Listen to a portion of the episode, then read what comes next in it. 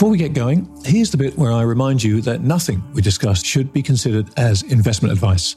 This conversation is for informational and hopefully entertainment purposes only. So, while we hope you find it both informative and entertaining, please do your own research or speak to a financial advisor before putting a dime of your money into these crazy markets. And now, on with the show.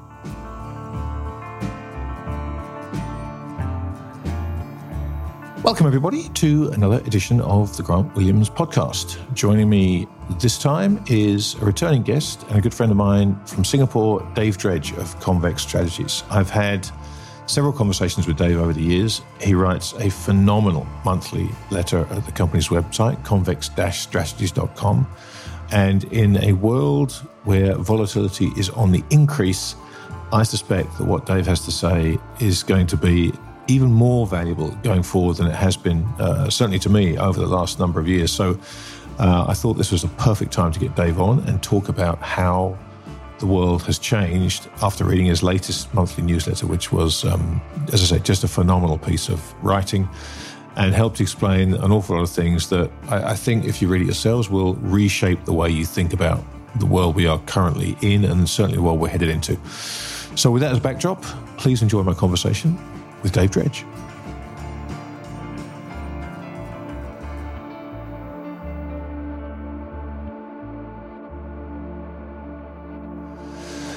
Well, David, welcome back to the podcast, mate. It's uh, it's always a pleasure to see you, and um, boy, do we have some stuff to talk about this time. no kidding, no kidding. Uh, listen, you wrote another phenomenal piece recently about Sharpe World, and uh, you it was really an update, asking some questions about previous pieces you've written. And, and, when I read that, I thought this is the perfect way for us to frame this conversation. And, and I guess the the sensible way to do that is to outline what Sharpe World is, because um, when you read it, this light bulb goes off in your head and goes, "Geez, that's exactly what's been going on."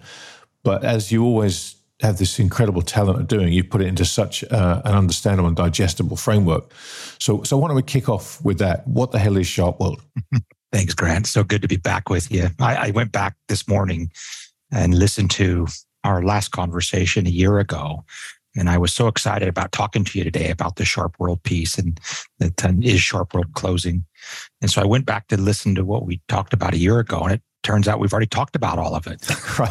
We, you know, we're just talking about the same thing a year later, amazingly. Uh, so, you know, you know, Sharpe World is my analogy for you know this sort of fantasy amusement park where all of the traditional mathematics of finance and economics random walk gaussian modern portfolio theory efficient market hypothesis brownian motion markowitz uh, capital asset pricing model all of this comes together in this perfect fantasy land where where the fiduciary investment manager's dreams all come true. Um, turns out none of it's real. And and it turns out and we talk about it as we go that it it it's in effect been a a scam or a bribe to get the big institutions of the world, the big financial fiduciary institutions in the world, to recycle their in client savings into no chance of positive compounding government debt so that governments could blow through 100% debt to GDP right. and infinitely create the, the debt that allows them to control the world and maintain whatever power elite status they have uh, and park all these assets on the balance sheets and of people whose capital don't understand what's getting done to them and that's brought us to this point today where i raised the question is is Sharpe world closing you liken Sharpe World to the Big Rock Candy Mountain. And I'm going to read a quote from your latest piece here, which I think perfectly encapsulates what Sharpe World is. You said, In Sharpe World, historical volatilities and correlations always remain constant. Geometric compounding paths are irrelevant, tails are never fat, leverage is not risk, frequency matters more than magnitude, ensemble averages dominate time averages, hens lay soft boiled eggs. You know, you read that, two things strike me. One, that's exactly what the world has become. And two, it's very easy to understand why people bought in to this bribe. And, and, you're, and you're right, it has been a bribe, right? It's been a bribe. And, and I, I go backwards and forwards personally wondering whether this was a bribe that central banks put together on behalf of governments or whether governments have angled for this bribe the entire time. Because, look, let's face it, it benefits governments. It doesn't necessarily benefit central banks. They're just the tools used to, I use that term advisedly, used to um, to carry out the bribe. So, so let, us talk about that bribe. Let's talk about how it started and, and what it looks like now, because the state that that bribe is in is incredibly dangerous at this point in time. Yeah, I don't know, you know, chicken or the egg. Back to hens who lay soft-boiled egg, yeah. eggs. Um, did somebody invent this this daisy chain of bad mathematics with the intention of using it to grow unlimited scale of government debt?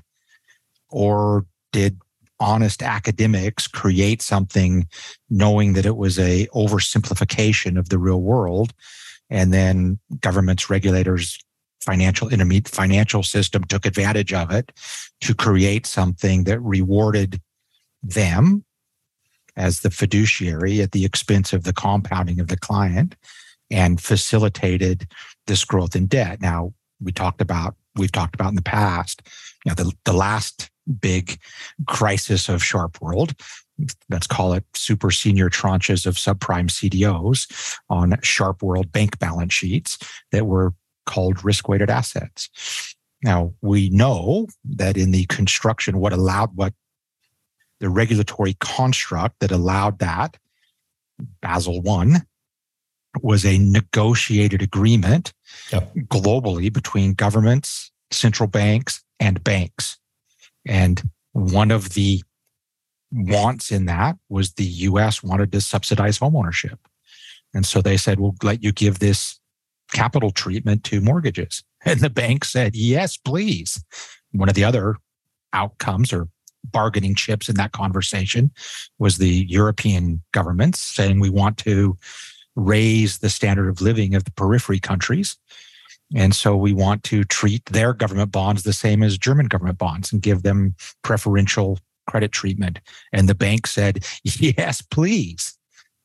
Right. And, you know, now we're in this world where, and this is what I talk about in the piece, you know, we said you know, in hindsight, we now know, and some of us knew in foresight that that mortgage tranched mortgage securities on banks' balance sheets was the big uncapitalized tail risk in the system because the Sharpe world mathematics of BIS regulatory capital guidelines meant that banks could structure those just right and call them zero risk weighted assets and hold no capital against the risk.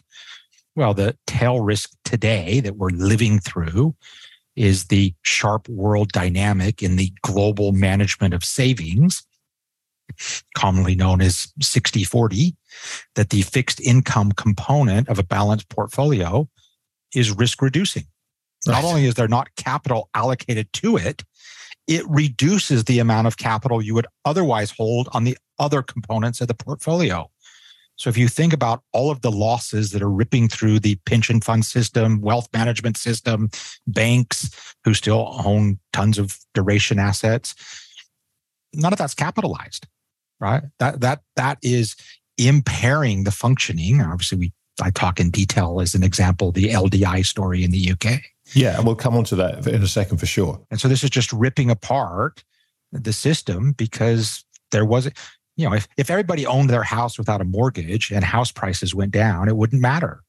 But if everybody owns houses on, you know, 99% loan to value and house prices go down, it wipes out the system. Right. And here's the problem with the global saving system where fixed income was deemed in Sharpe world terms as risk reducing.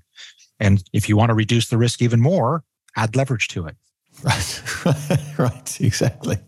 Well, you know, it's fascinating to me that um, that all this, it really was a case of just add inflation to this toxic recipe, right? It, inflation was always going to be the point where rubber meets the road. And we've had this weird situation for almost two decades now where, on the one hand, there's been lip service paid, so we need to create inflation because we don't have enough inflation. And that obviously, that lack of inflation, that, that deflationary or disinflationary impulse, whichever you want to term it, was fodder for the government to be able to sell an awful lot of debt to people. All the while talking out the other side of the mouth saying we need inflation. Well, we all knew it was going to come. And I think we all knew the ramifications when it did. But perhaps the, the thing that escaped everybody was by taking so long to arrive, the magnitude of the problem that built up in the system for when it did arrive was going to overwhelm every defense that these guys had. Uh, my my February 2021 update is titled "What if it works?" Right, right, and you know, this is always the problem with zero interest rates in QE. What if it works? Where do you think the end game, to use your phraseology, where does the end game of a continuous period of zero interest rates in QE end? Well, obviously ends here, right? You end with the most sensitivity the world's ever seen to rising interest rates at exactly the time it works. Now you need to raise rates. We have inflation. It's destabilizing the world. It's destroying, and can we talk about it in more detail later? You know, it's destroying the the long developed concept of post work life quality of life is is getting destroyed. I mean, Europe is getting torn apart. You've just lost a third or more of your retirement portfolio that's in some sort of risk parity 60 40 LDI structure. And your cost of living has gone up 10, 15, 20% in, in 18 months. Yeah. So your quality of life, the you know the, the ratio of my wealth to my costs has been halved in a year. Yeah, so something which we we nobody ever thought could happen, even though it's happened multiple times before. You use the example of the LDIs in the UK, so let's use that as an example to, to walk through this because it's one of those things that happened and the ramifications of it were so immediate, I guess, that people focused on the ramifications without, I think, in many cases, feeling the need to understand what had actually happened. Because it's like, here's a problem, it's a big problem, this is what it's causing. Okay, let's look at what it's causing and what the potential solutions are, which, as always, was a central bank stepping in with a blank check. But talk about the LDIs, talk about what happened, because I know you used the example in the Sharpe World piece, and let's kind of walk through that as a, as a test case. Yeah, well, it goes back again to our discussion a year ago, where you, as you tend to do, you know, hone straight in on the, the, the single most important line in my August 2021 update, which was because they decided to. Why would they let interest rates go up?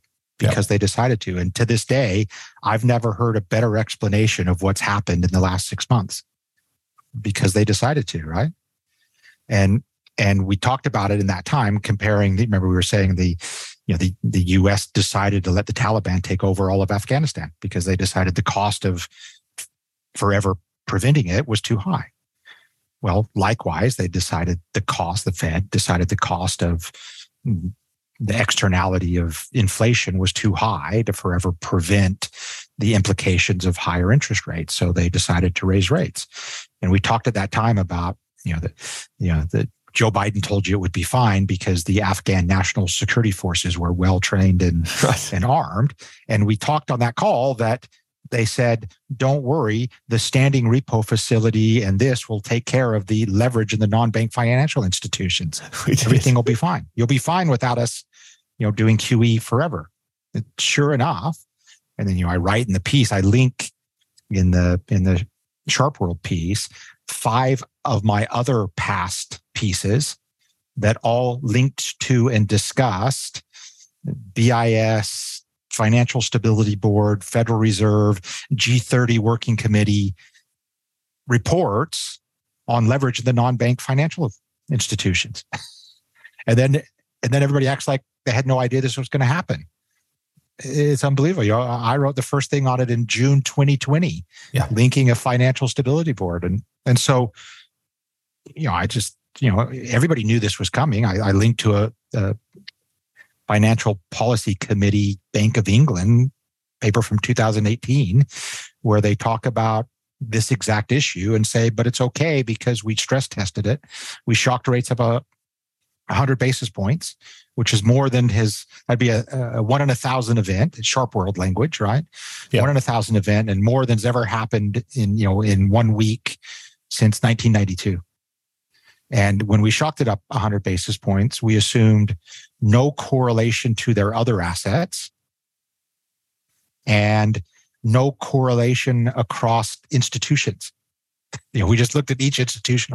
Yeah. The, the, fact that they would all hit get hit with the same shock at the same time and have to liquidate at collateral at the same time, and the fact that the collateral inevitably in a forced liquidation is going to be correlated to the shock in interest rates, and the fact that just because there hasn't been a 100 basis point shock in interest rates as central banks moved interest rate policy rates to zero and did QE for 30 years doesn't mean that there won't be one when they stop doing that, right? It's just classic Sharpe world and it's there. And then, you know, then even in the the subsequent to it happening, Bank of England letter to the government, they said, well, these shocks in interest rates are outside what anybody's risk management would have seen coming. Right. So it's not their fault. And you know, just show a simple, you know, just you can Google LDI and you know the whole thing will come up with websites that are basically marketing firms that run LDI strategies for UK pension funds. And they explain to you why, how they do it and why they do it and how sophisticated and smart it is. And there, you know, has a great little bar chart that I stuck in there that mm-hmm. says you have, you know, three times leverage against your collateral. And then the other two thirds of your assets in other higher return seeking assets. And then if the, if the, the bond goes down by, in that example, 16%, uh, you lose half of your collateral and then you have to sell that amount of your other assets to get the leverage back to the same level and it matches the change in your liabilities and everything's fine yeah it misses the point that if the if the bonds go down by a third it wipes out 100% of your collateral and you've got to liquidate 50% of your other asset pool instantaneously yeah. in what any logical person any person who hasn't been brainwashed with Sharpe world would say well obviously there's going to be a correlation across the market if every if the 1.4 trillion pound LDI pension industry in the UK is all having to liquidate 50% of their other assets as, as they've had their entire collateral pool wiped out in a day. But look, there's a vested interest in living in Sharpe world, right? For, on the part of everybody. This is a big problem because for the governments, the central banks, the incentives are pretty obvious. For the people running these plans, in the short term, you can generate great returns, great looking letters to send out to your customers about how well their plans are doing. Um, and the idea of, uh, as you've talked about in, in our very first conversation about you know planning and, and burning the brush to make sure that there isn't a terrible forest fire, is long forgotten. And you know you posted links from the letters the Bank of England had written to the government explaining this stuff, and the the simplicity of the language used I find stark because it's obvious they are trying to explain this to people that have no understanding of what this is all about. And they're doing it in such a way, to your point, to reinforce the idea that the Big Rock Candy Mountain is all fine. Yeah. But if we're right about this idea of because they decided to, because they've decided to raise rates, and we take that to its natural conclusion, it means they've decided to induce a recession. And one could argue that they need a recession now because it's the only thing that gets them out of this problem they're in. So, why is it that markets are still 100%, let's call it 99% convinced that the pivot is coming? And when the pivot comes, then we get the melt up and everything's fine again. The Big Rock Candy Mountain lives on. And this is the point of the, I guess, the, the theme of the piece, the sort of uh, two pronged question is Sharpe world closing? Is Sharpe World closing because everyone's leaving? Right. That's it. We're not going to own these bonds anymore. And you've heard me say it forever. You know, that when people ask about, oh, 60 40 doesn't seem to work anymore. How do we protect the 60? I say, you're missing right. the big picture. Who's going to own the 40? That's right. the big picture, right? That's the yes. problem. And, and then lever that. And so is Sharpe World closing because everybody's leaving? But if everybody leaves, who's going to own the accumulated stock of 100% of debt to GDP everywhere in the world. Now, when you and I were young in the industry and when we were getting brainwashed about Sharpe World, the concept of 100% of debt to GDP was unheard of. Right. Just unfathomable, right?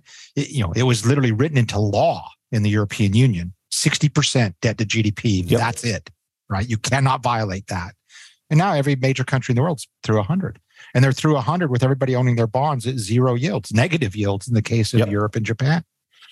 And and so what I then say, well, wait a minute, you can't possibly let Sharpe World close. And so the the the way to keep Sharpe World open is to get to a recession. And so people are still willing to own, you know, now slightly higher yielding, but still low yielding bonds, still instruments that are very unlikely to compound through a significant investment cycle.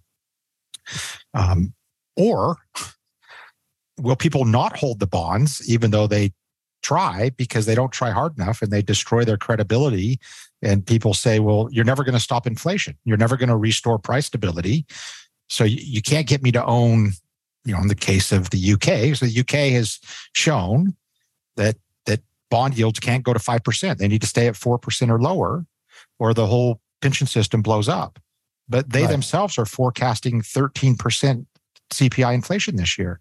Who's going to own 4% long dated bonds in a 13% inflation environment? So you either need to get to a recession fast. And this is, I've never seen such a hoped for recession in my life. I've never That's seen crazy, so right? much enthusiasm yeah. amongst central bankers for the pending recession that we're going to get to. In fact, they're the ones who keep forecasting it, coincidentally. Yeah. yeah. All right. Or, or then the other sort of path of is Sharpe World closing is are they going to close the exit gates? And this is really what I sort of get to. I think it's inevitable that they're going to close the exit gates and that you know you're going to eventually or effectively mandate recycling of domestic savings to hold these bonds. Pension funds are going to be mandated to hold the bonds. There's going to be capital controls, right? You're going to have forced repatriation of foreign currency. You know, the Japan Ministry of Finance is repatriating foreign currency assets so that the central bank can continue to withdraw local currency assets from the market to keep Sharpe right. world happening. And I think that's that's the two paths. You had a fantastic quote in your piece from Margaret Thatcher and again, you know, I, I, went back and looked at the 70s recently in a piece I was writing about the UK, and, and, the parallels are just remarkable to what happened in the 70s, you know, leading up to the IMF bailing out the UK.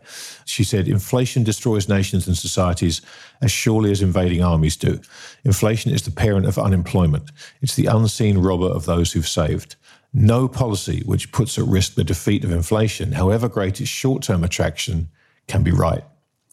And of course, as was often the case with Thatcher. A lot of the things she said, particularly around the finances of the nation, um, the finances of the EU, turn out to be absolutely correct. But if that's the case, and you say no policy which puts at risk defeating inflation, we find ourselves in a really, really tricky box here. Yeah, I, you know, it's one or the other, in my opinion. Either everyone's leaving Sharpe World, in which case we're looking at a you know a, a, a revaluation of assets that's very hard for people to get their heads around. Now, in a sense, you can maybe do it this time because those assets are held by the actual capital owners, the pension pensioners, versus last time where the assets were on the bank's balance sheets. Yep. And the depositors had deposit guarantees from governments. And so if you wipe those out, you're wiping out the people who own banks, um, which apparently you're not allowed to do. Uh, different topic.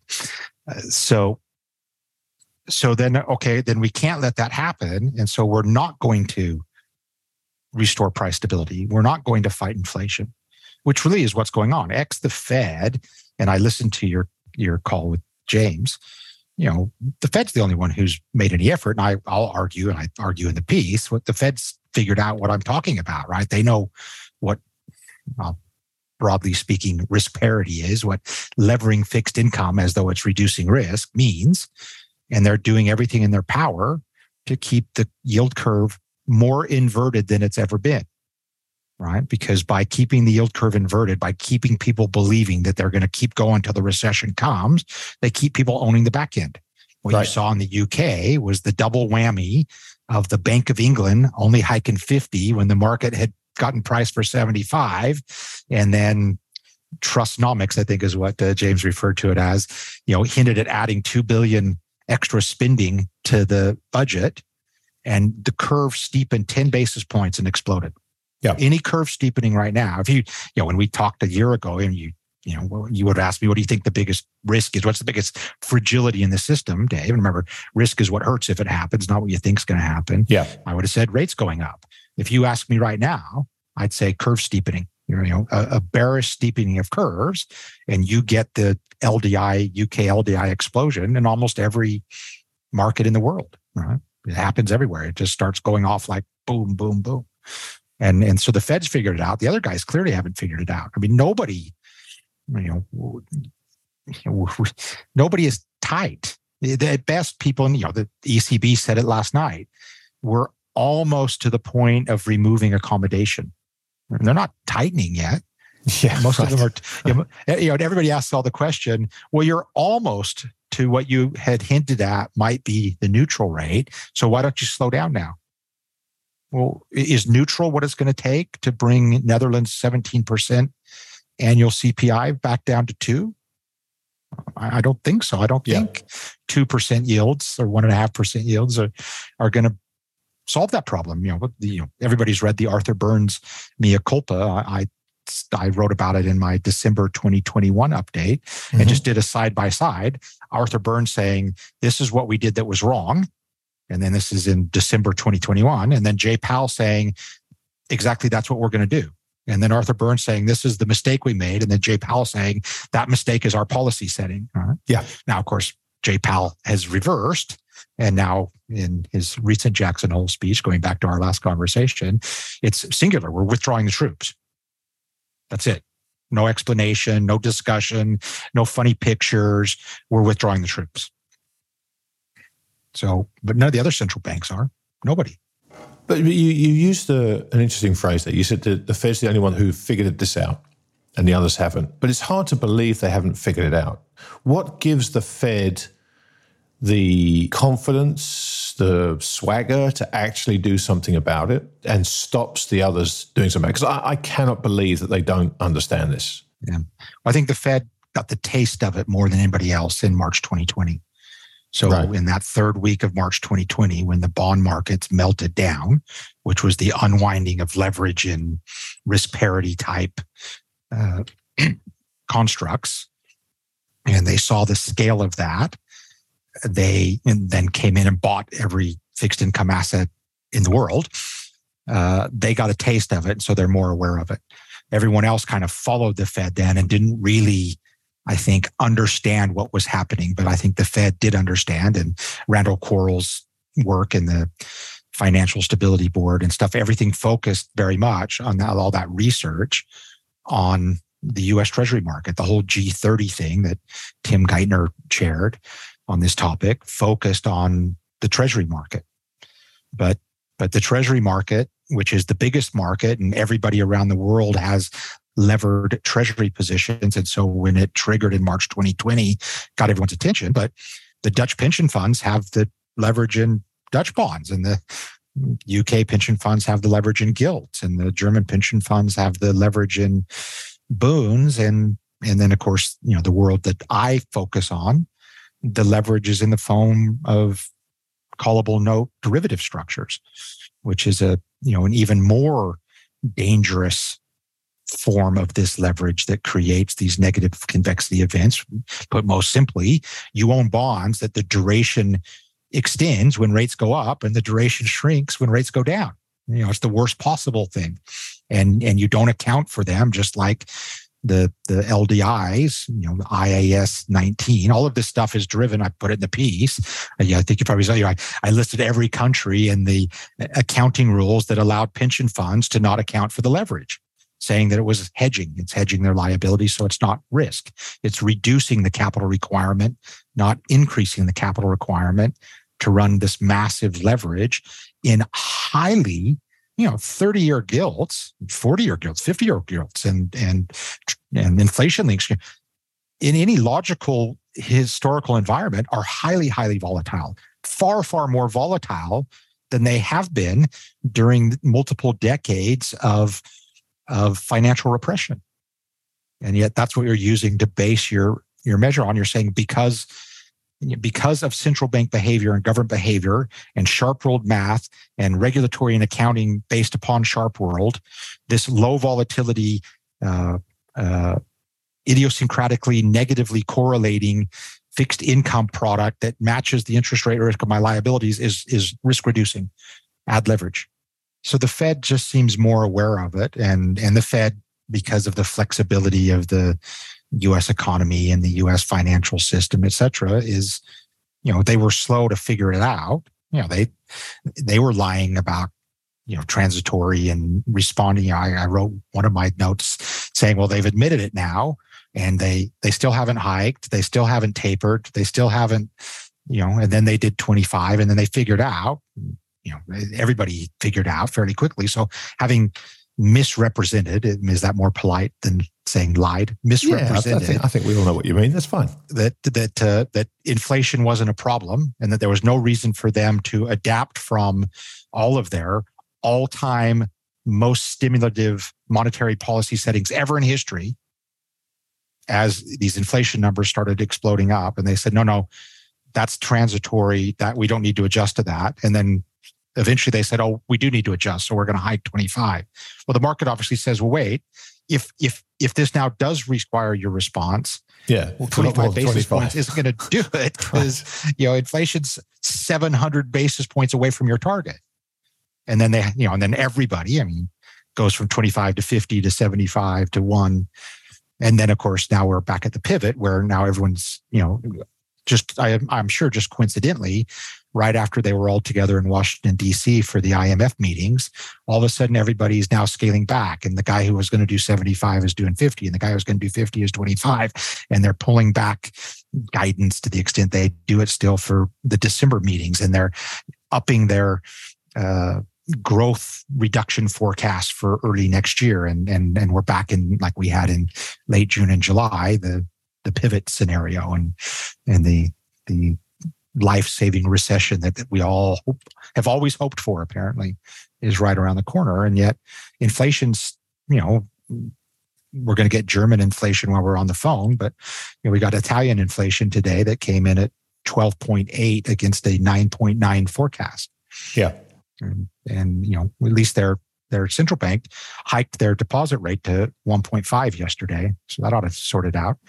Italy also reported their 53% PPI for September. Yeah, it's a joke. It, yeah, it is a joke. The whole thing is a joke. And it, and it has been right the way through this quote unquote fight against inflation. But if we put ourselves in the shoes of the central banks at this point in time, it's tough to see what they can do. I would almost argue, I won't quite go that far, but I would almost argue that this is the first time they're actually doing the smart thing. Uh, you can see what they're trying to achieve here, and you can see they're trying to achieve it with the minimal amount of collateral damage. I just don't think they can get away with it. So, at what point do you think they get called to make the choice that we all know has always been the choice they're going to have to make? Do we let it burn?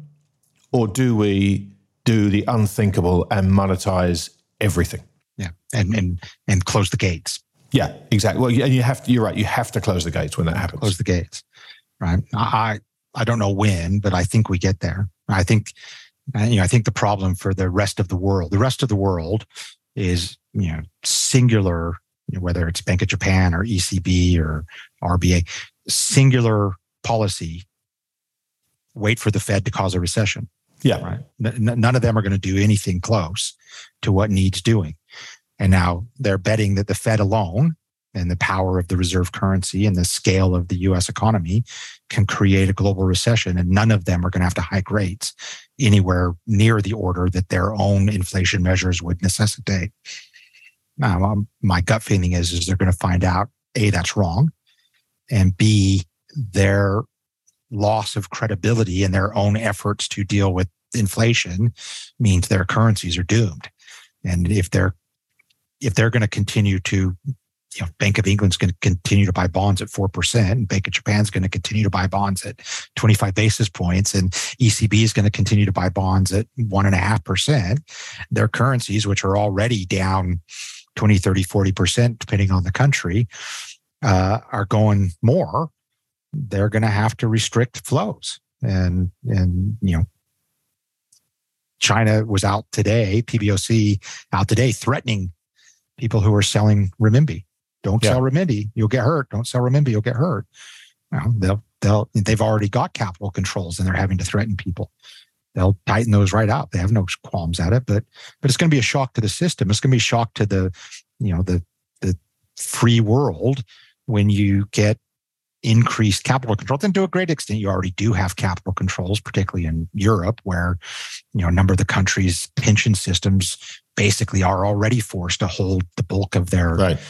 money in domestic zero negative yielding bonds. I mean, it's just destroying the future for every retiree. And you know, you know well that you know foreign internationally managed funds can't go and market to European pensions. European pensions have to invest in European funds. Yeah. Money has to stay home.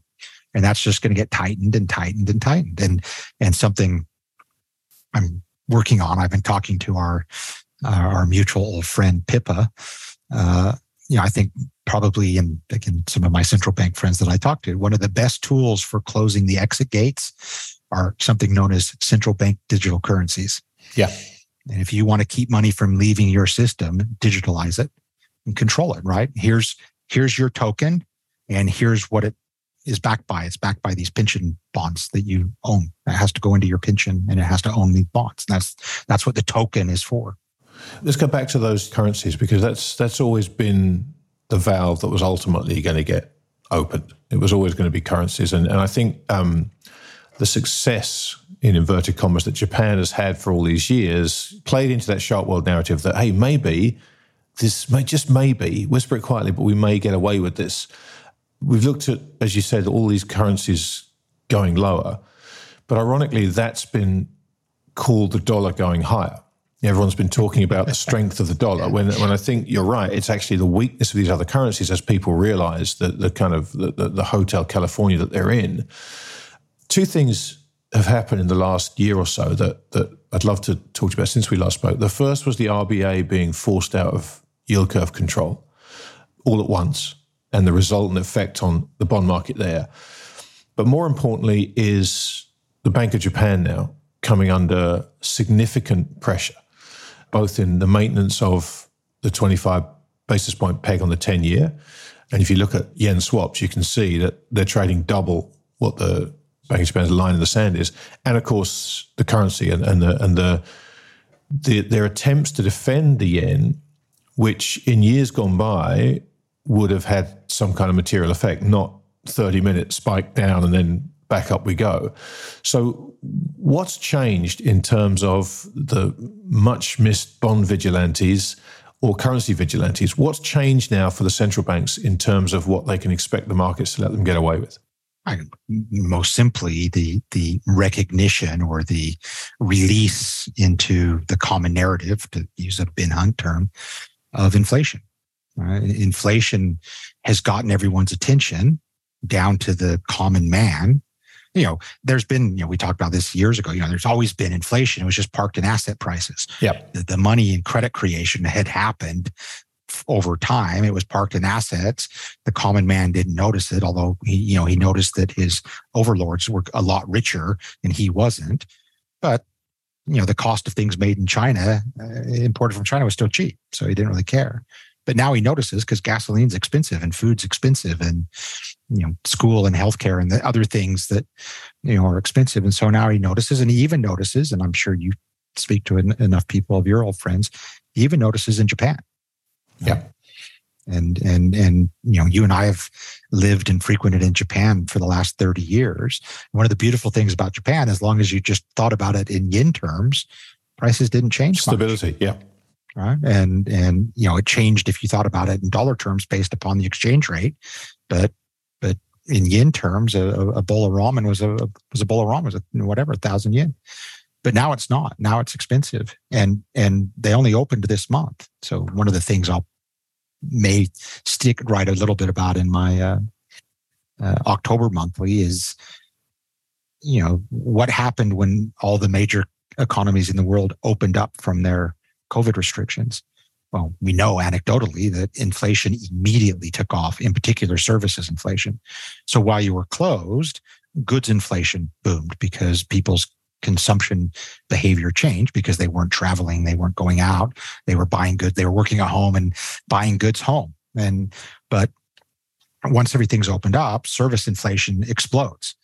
And in particular, wage inflation. And yeah. in particular, in places like Singapore, who rely on a significant quantum of foreign labor who all got sent home, found other jobs, and weren't available to come back. Well, think about Japan. Nobody in the world require, you know, requires as much outsourced labor because of the aging population dynamic yep. there. And it's just about to become, you know, it's it's, you know, in, in a snap of the finger, it's going to become the number one tourist destination in the world when it opens back up again at $150 yen. And and there's nobody to work in the hotels and drive the buses and you know, they're out actively competing for people. They're in they're they're in Singapore trying to mass recruit experienced waiting staff. You know that you know if if you're a foreigner working in Singapore, why don't you come to Japan? They're in the U.S. going college by college, saying, "Do you want to come work in Japan?" And and you know we saw today. I don't know if you saw this morning the Tokyo CPI numbers came out three and a half percent.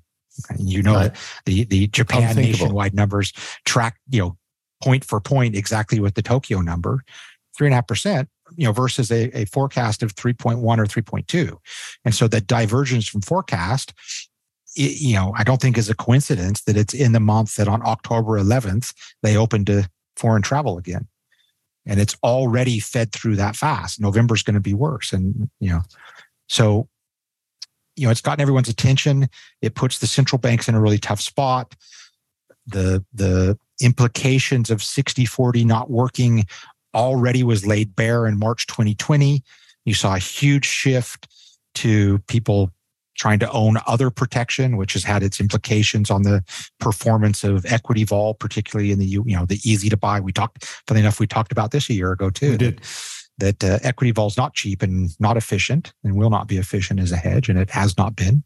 Implications for some other mutual friends of ours, and uh, and, and so people are aware of it, and people are responding. And so people don't want to own bonds. You, people don't want to, you know, and now the people who blindly live in Sharpe world that own bonds with leverage are having, you know, performance, P&L, capital damaging implications that they're forced to respond to. You know, the, the LDI guys in, in the UK had to sell their gilts. Yeah. they had no choice, right? They had to. And, and the same is going on in Japan. And obviously, what's driving, and you, you know, I can go into more detail than your listeners would ever want to hear about what's driving the uh, swap market in Japan as it pulls away from the bond market.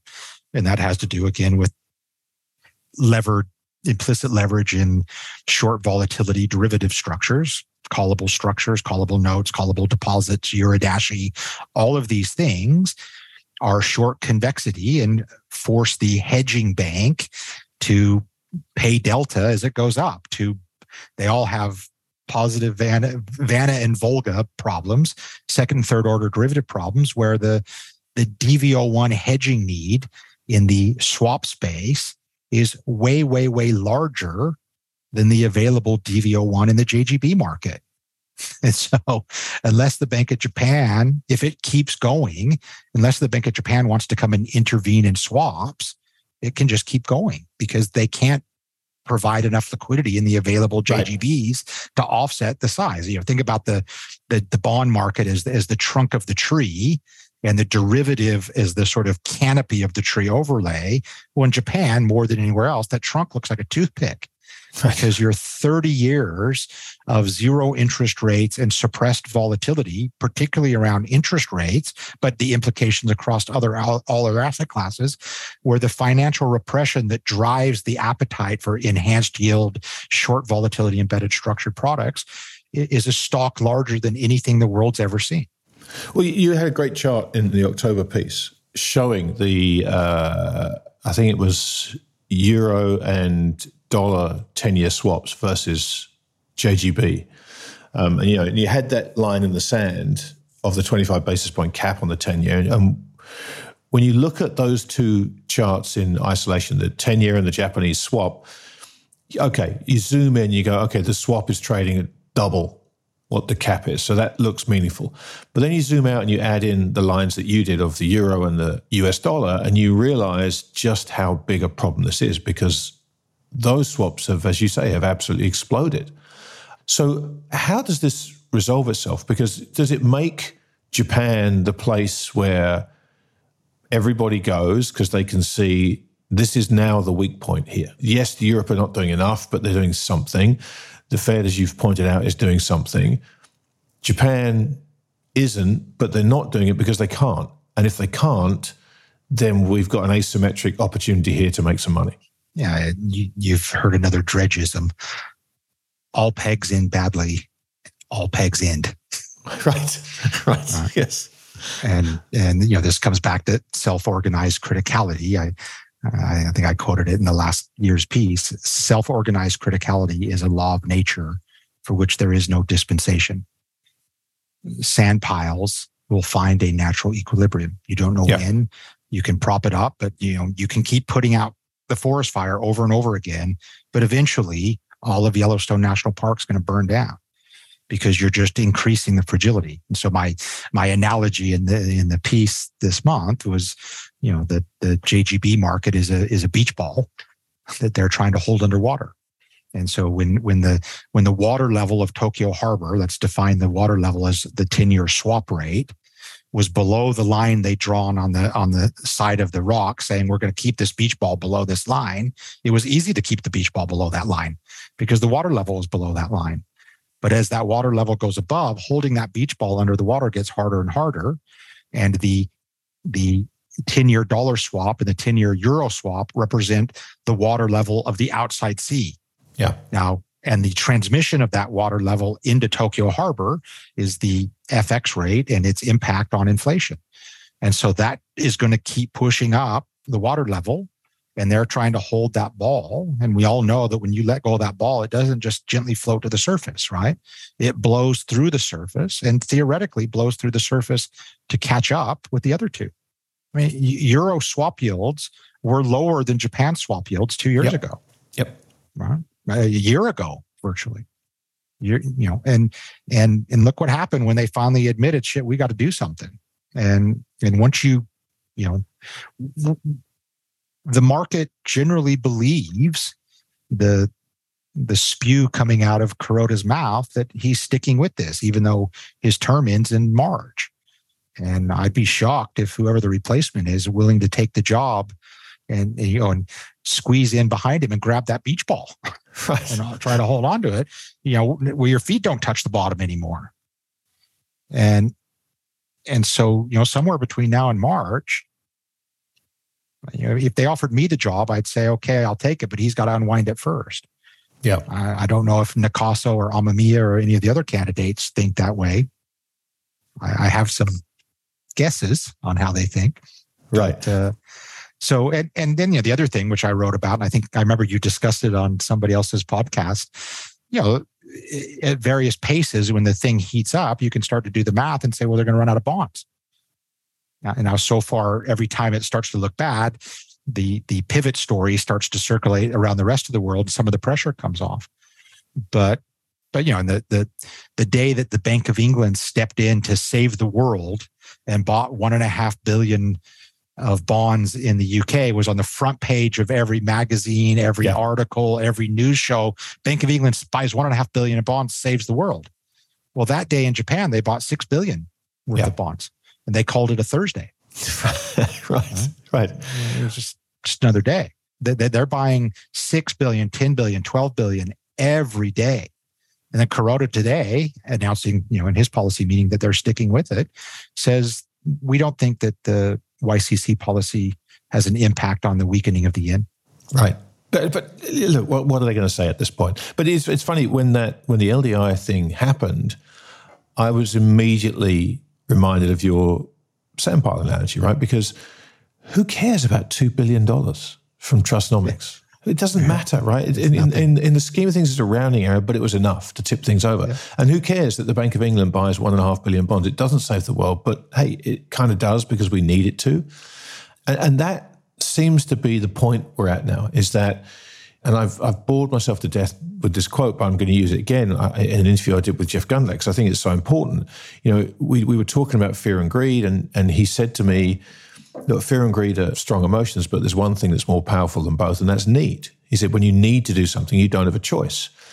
And it feels now that we've we've gone straight through the the need part to the part where it doesn't really matter what you need to do. You're going to do it, but it's not going to have any effect at this point. We seem to be past that. We seem to be in the end game now, and and it's happening so fast. What do you think happens from here as as all the things that we've talked about in Sharpe will begin to unravel? How does that snake out into the financial world first, because I presume that's the order of the transmission mechanism. Maybe I'm wrong, and you'll correct me, and then into the real world. Yeah, uh, the uh, you know the, the sensitivity is the lack of capital supporting the risk in the 40 levered in throughout the the savings management of the world. Pension funds banks wealth management hedge funds insurance companies everybody in Sharpe world has mismeasured the risk of fixed income.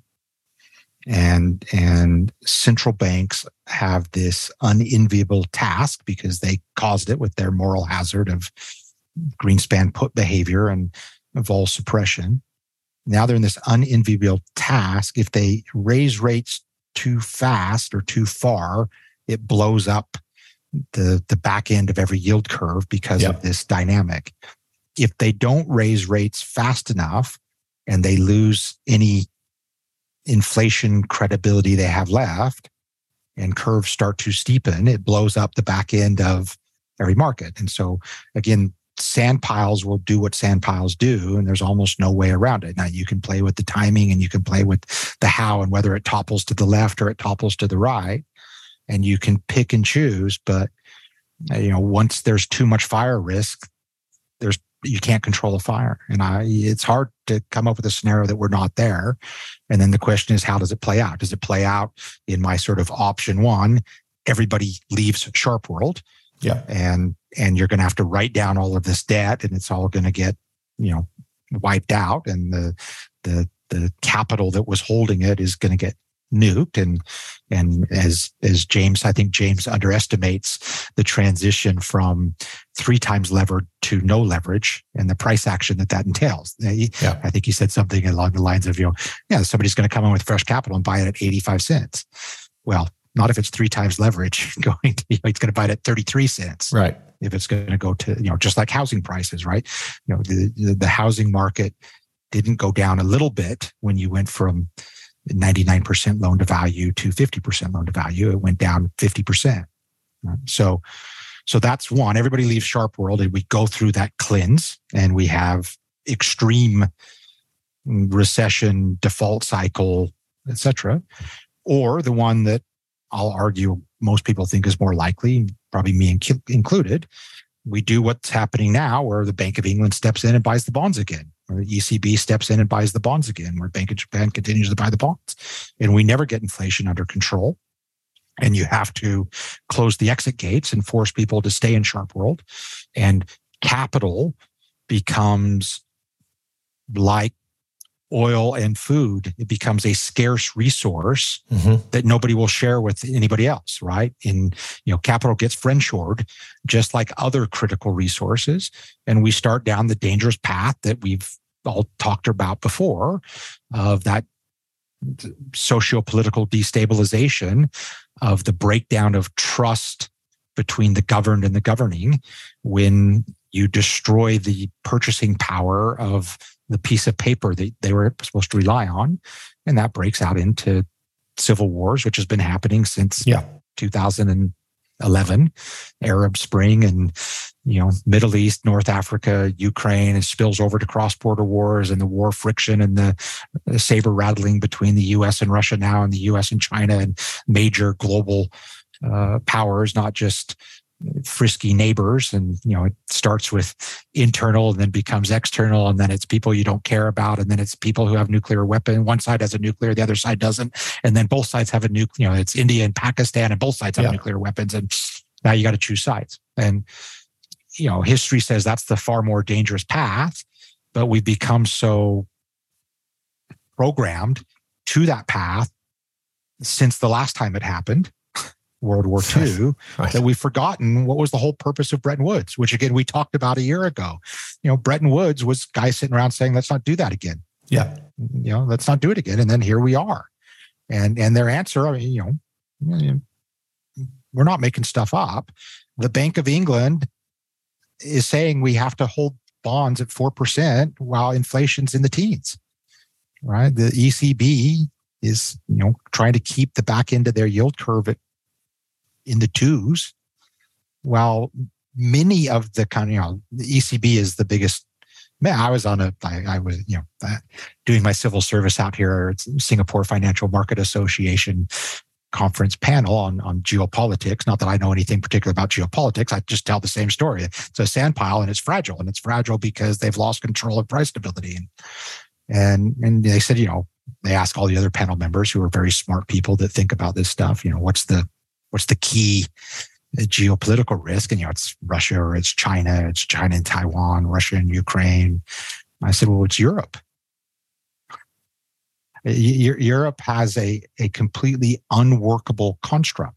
It has always been an unworkable construct, and we were going to get around it because they were going to fix it later, and we had the will to do so, and you know whatever it takes, without understanding what it takes. And you know, again, I used in the, the piece just the example of the Netherlands. You know, Netherlands had 17% CPI. It has a, you know, 2% bond market and, and has to stay there. And again, you know, not to critique your previous guests, you know, to, to say that, that the Dutch pension funds that do LDI are fine because they're smarter and more sophisticated is like saying, you know, Bear Stearns and Lehman Brothers and Goldman Sachs and Merrill Lynch were fine because they were really smart and sophisticated. But you know, two of them went under and two of them had to be bailed out because it's no fault of theirs. They're smart and sophisticated in Sharpe World. And right. Sharpe World says what's they're doing is is risk reducing. They call these levered interest rate positions hedging. they call it hedging. All right. Which is exactly what the old, you know, the Korean shipbuilding companies called the Kikos. They were hedging their future export proceeds by writing massively levered call options on the dollar. Well, that's, you know, the reason, you know, nobody can buy bonds because all of these pension funds and risk parity Sharpe World guys have already committed to buy the bonds at last year's prices. Right. It's fascinating, right? Because uh, risk happens fast. And what we're seeing now all those illustrations you just gave point to this idea that in this low volatility world we've lived in, you can write those contracts because, hey, volatility, if it does pop up, it gets squelched and everything goes back to normal. But what we've seen in the move index recently, particularly, should disavow a few people of that notion. You know, we've, we've gotten to places in the move index that we shouldn't be at. The standard deviations away from the norm. And that is a huge red flag. So, what does all this mean for vol now? Because if we don't live in a low vol world anymore, or at least in a world where vol can be easily suppressed and made artificially low, we, are seeing that geopolitically. There's no low vol geopolitics anymore, it's all high vol. What does that mean, David, if we are now in a, a high vol world?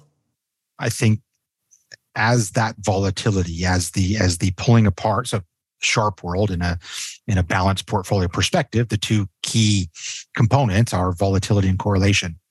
And, and we've come out of a multi-year, multi-decade artificiality of, of fixed income volatility and correlation to growth assets created by a, a central, an explicit central bank reaction function. And, and as we unwind that, the destruction of capital that is insufficient to support that risk because it was misrepresented, mismeasured, misaccounted for, means that volatility stays for a very long time in, in those particular areas.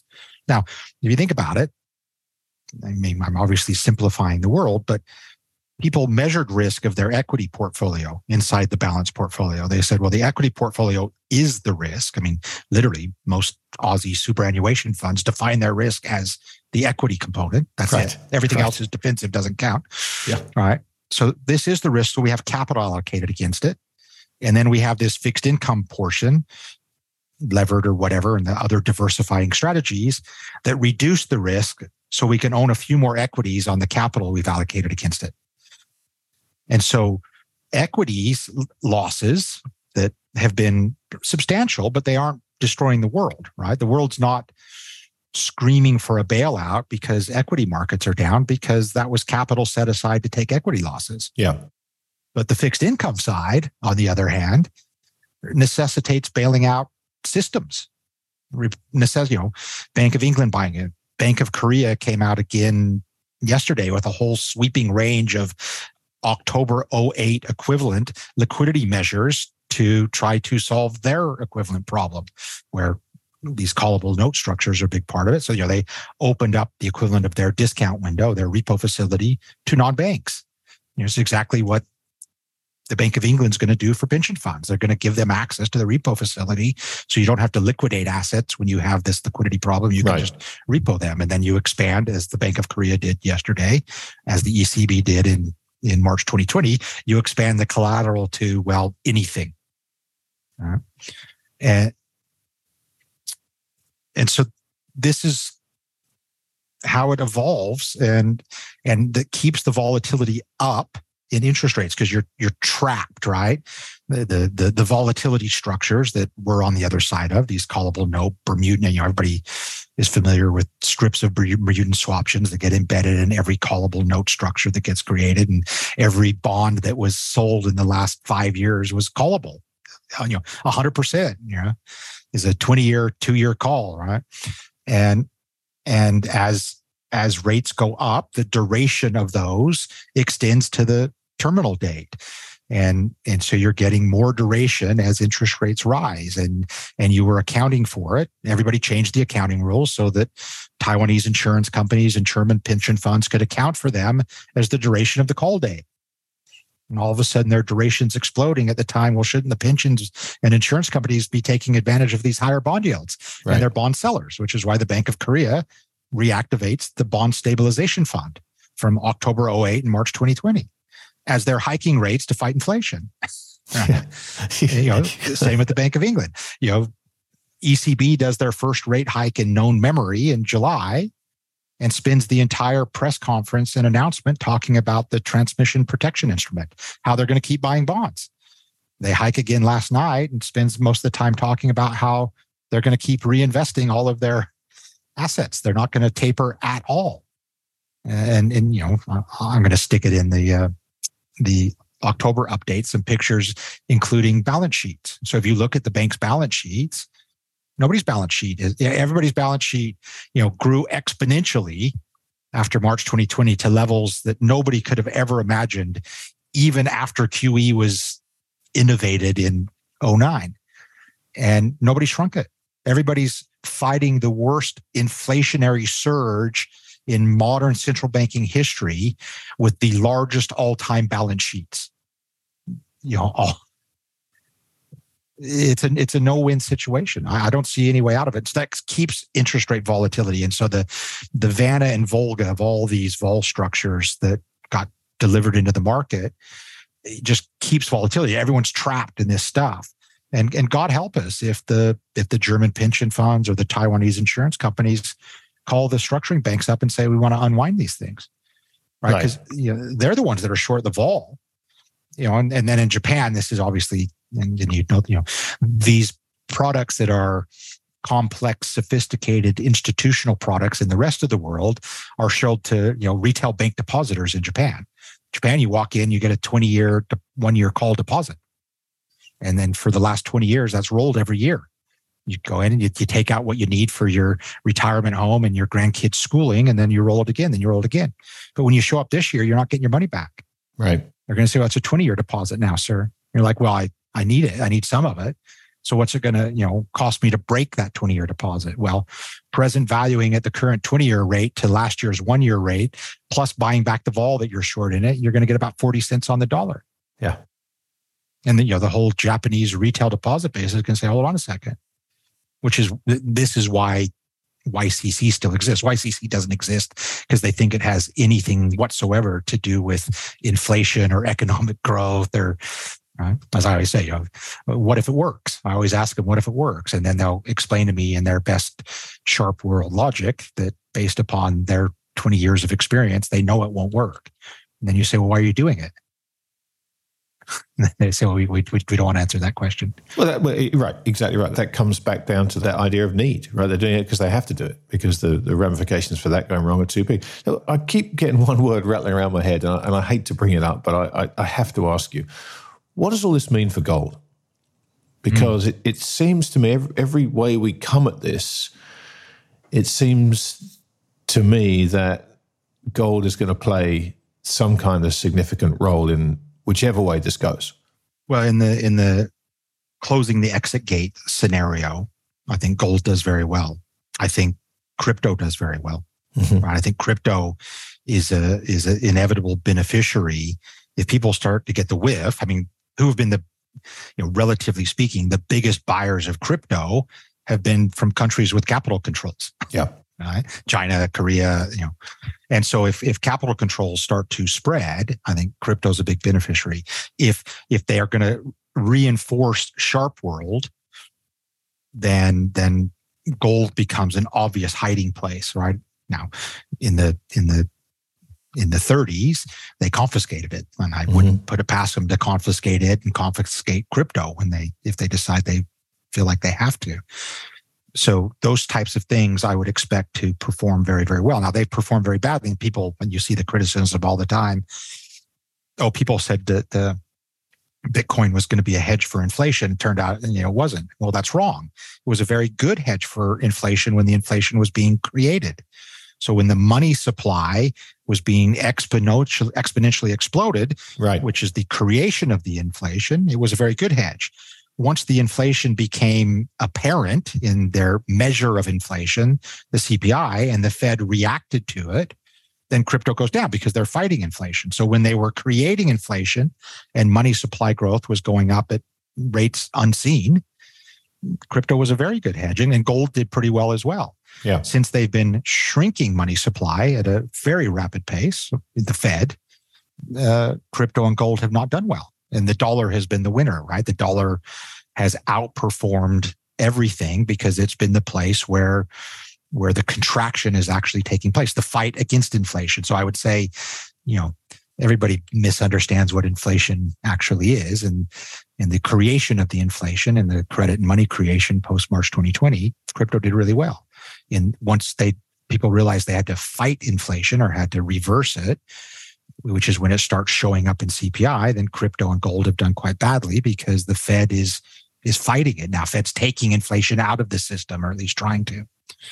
Um, the rest of the world, not so much. And and if if that inflation gets sort of reignited every time they have one of these pivot uh, attitudes, you know, we're to, you know, we're to go through maybe two months again of pivot like we did in late June and July and, and maintain the rest of the world in particular significantly historically negative real rates mm-hmm. on a policy setting.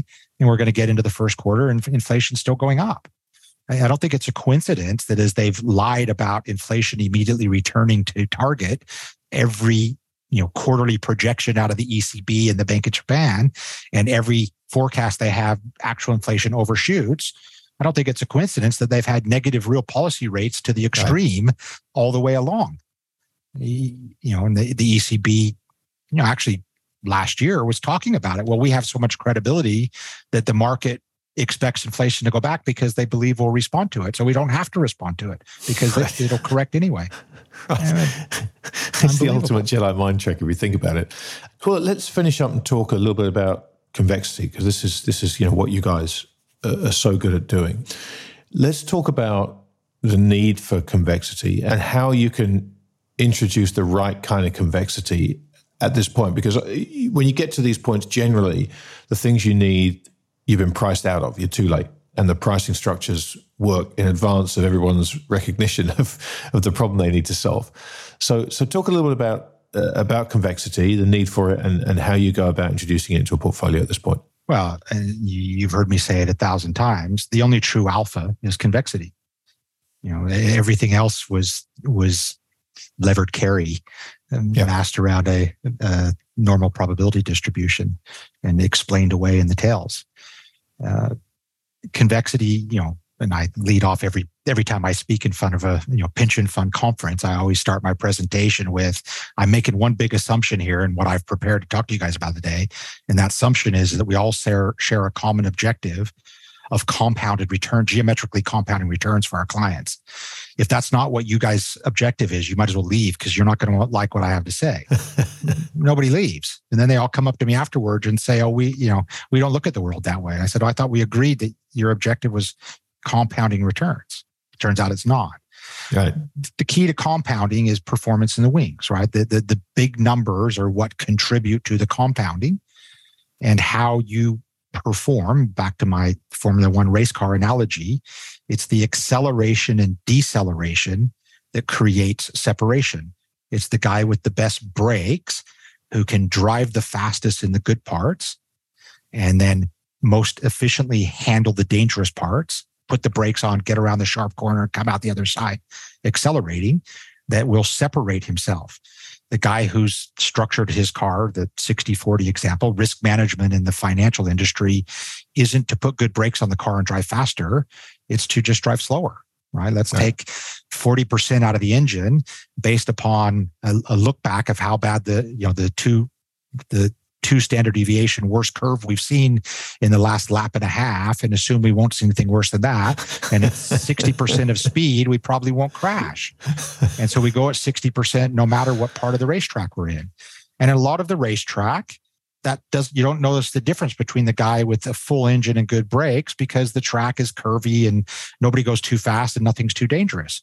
But as soon as you hit a straightaway, the guy with the full engine disappears, slams the brakes on, comes out the other side.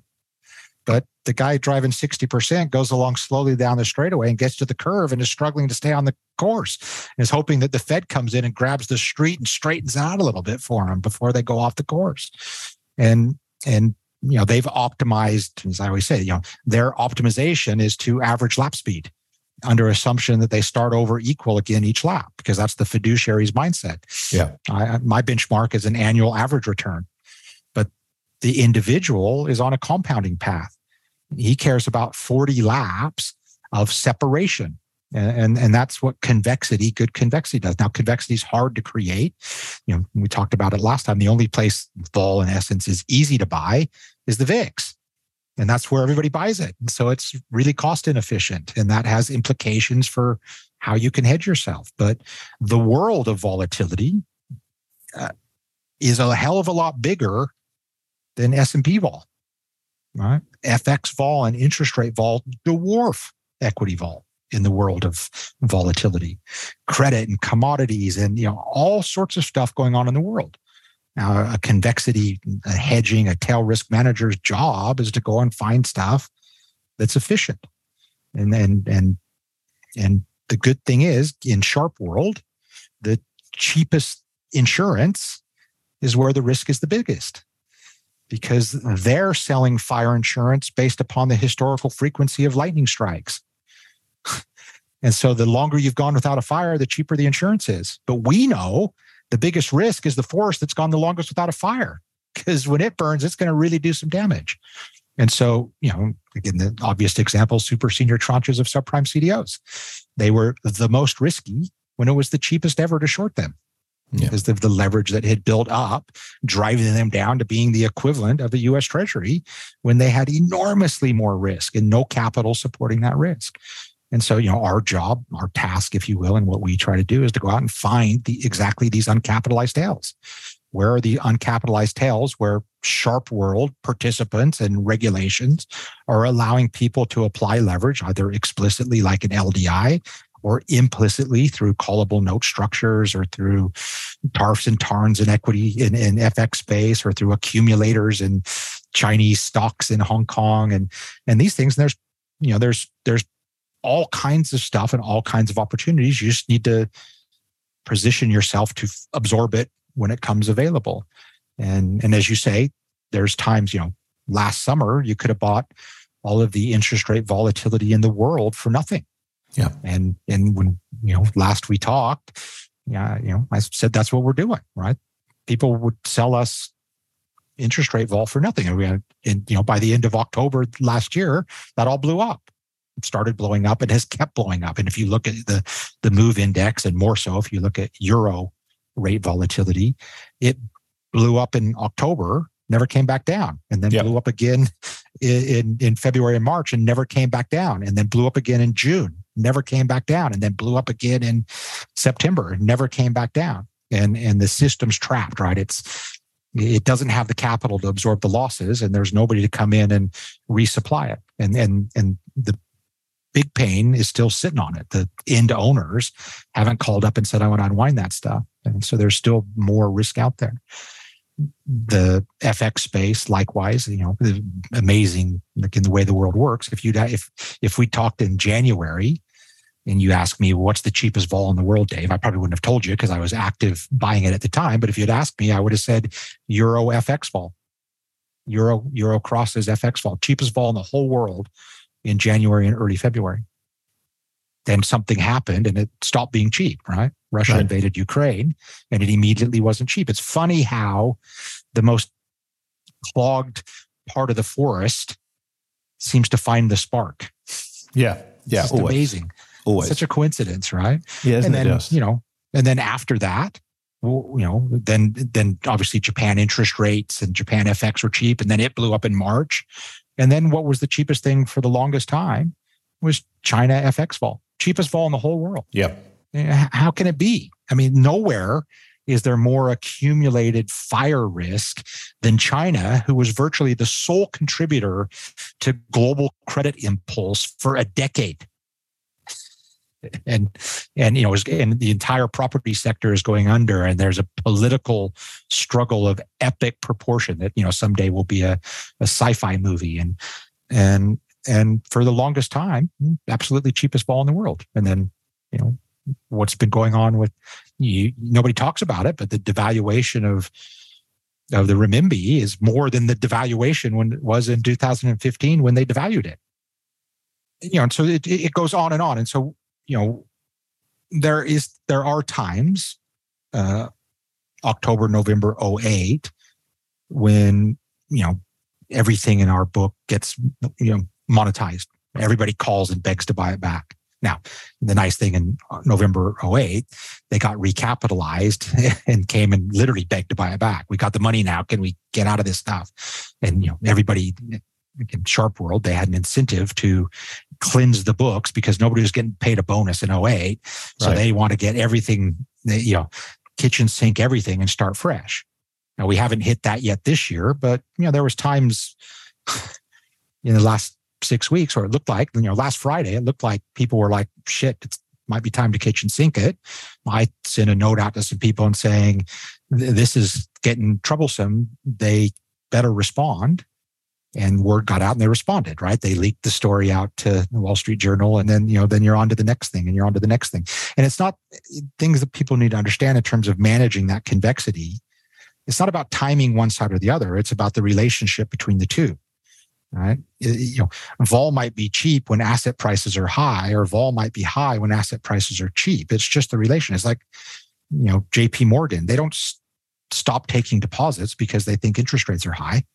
What right. they care about is if I can get non-recourse leverage at this price and lend it out at that price, I have a a asset liability mix that allows me to make money no matter what. But you know, and, and you may say, oh, you know, you, you may notice that J.P. Morgan and, and Citibank don't shut down their deposit taking activity because deposits cost money. Right. Right. Let me ask you one last question based on, on what you just said there. Have you noticed that people's attitudes to this are changing? Is the penny finally dropping that we are in a very different world now and people need to completely rethink the way they not only invest, but more importantly, manage the tails? Yes. Yes. I mean, the, the, the acceptance that the 40 ain't a hedge mm-hmm. is accepted. right? So you know, the argument forever, yeah, yeah, yeah. We know it's not very good, but if we apply some leverage to it, at least it has some positive carry and you know it's good enough and we in our, our methodology we ignore the volatility and correlation risk anyway so now that's come home to slap everybody they still you know they still struggle with the concept of time and magnitude, right? The the, the Benoit Mandelbrot, you know, the flaw in the in the Gaussian mathematics and the Sharpe world mathematics is that it misses the two most important things in the compounding path: time and magnitude. It's focused on on an ensemble single period right, right. and frequency, and that's irrelevant and so people still struggle with it because they they everybody lives in Sharpe world. Everybody's grown up in Sharpe world and and and Sharpe world will give you an absolute precise wrong number. And so you, you think about it you know i go through this every day. Go and talk to somebody who, who's a Sharpe world person right lives in Sharpe world and you say well look your your your Sharpe world methodologies looking eh, backwards didn't work. It was rubbish. I mean even during the perfect period for Sharpe world you would have been far better off with a convex barbell strategy. Yeah.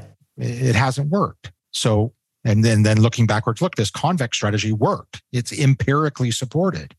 And they say, okay, so what should we do going forward? And they say, okay, well, Dave, what, what's your expected return? I say, oh, I don't have one because I don't know what's going to happen. I'm going to build a portfolio that performs when the unknown happens.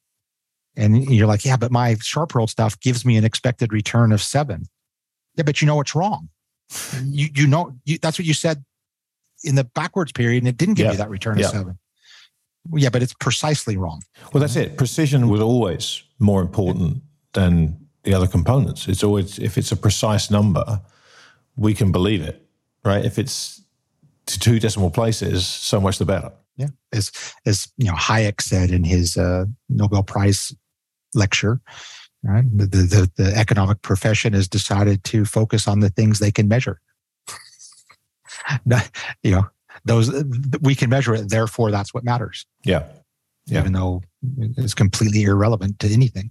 And and so it's still you know, it's still always a challenge, but um, you know, we're we've been in business for 12 years. So there's there's enough people out there that saw the wisdom. And obviously the guys who saw the wisdom benefited massively because they drove fast for a long yeah. period of where driving fast was uniquely available. Right.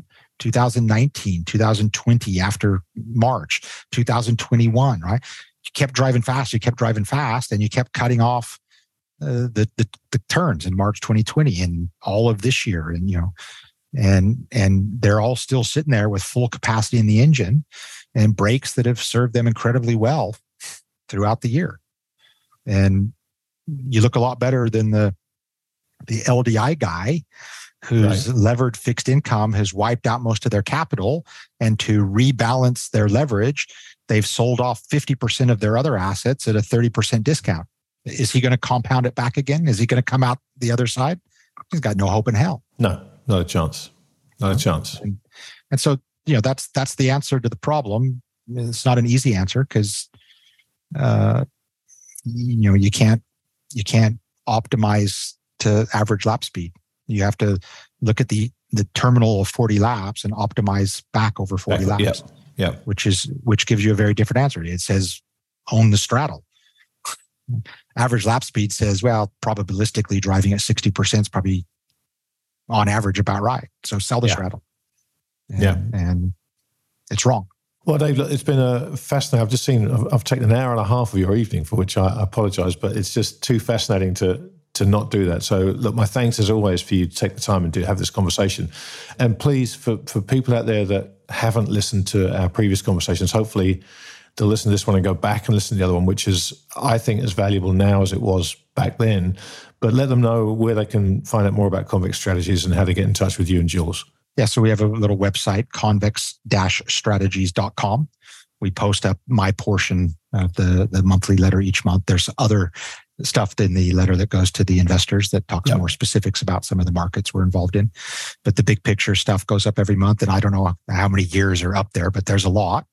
And and they're all pretty interesting and they all build a pretty interesting story about how to manage risk and imbalances in the system and and the, the inevitable outcomes of Sharpe World. Yeah, it's an incredible body of work and and frankly a phenomenal testament to your ability to, to understand this stuff forward looking rather than backward looking. So, you know, congrats on all that. And as I say, I hope people listening to this will go back, dig into that archive because you can pull a piece out at random, and I guarantee you, you'll not only enjoy reading it because it's so accessible, but you'll learn a hell of a lot. So, Dave, thank you as always for doing this. Um, I really appreciate it, and and let's do it again soon because I think things are going to start moving even quicker.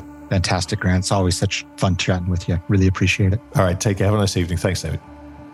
Well, I promised you an interesting conversation, and uh, Dave is always that. His window to the world and the way he's able to communicate these complex ideas is, in my mind, unparalleled. So I would, as I said in the uh, in the conversation, I would heartily encourage you to go back and listen to our conversation from around about a year ago, because what Dave had to say there still applies.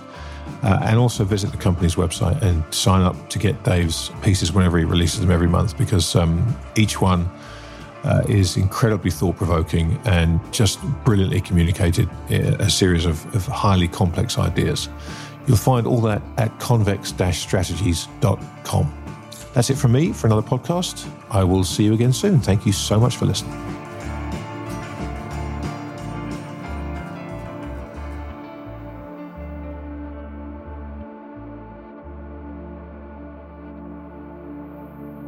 Nothing we discussed should be considered as investment advice.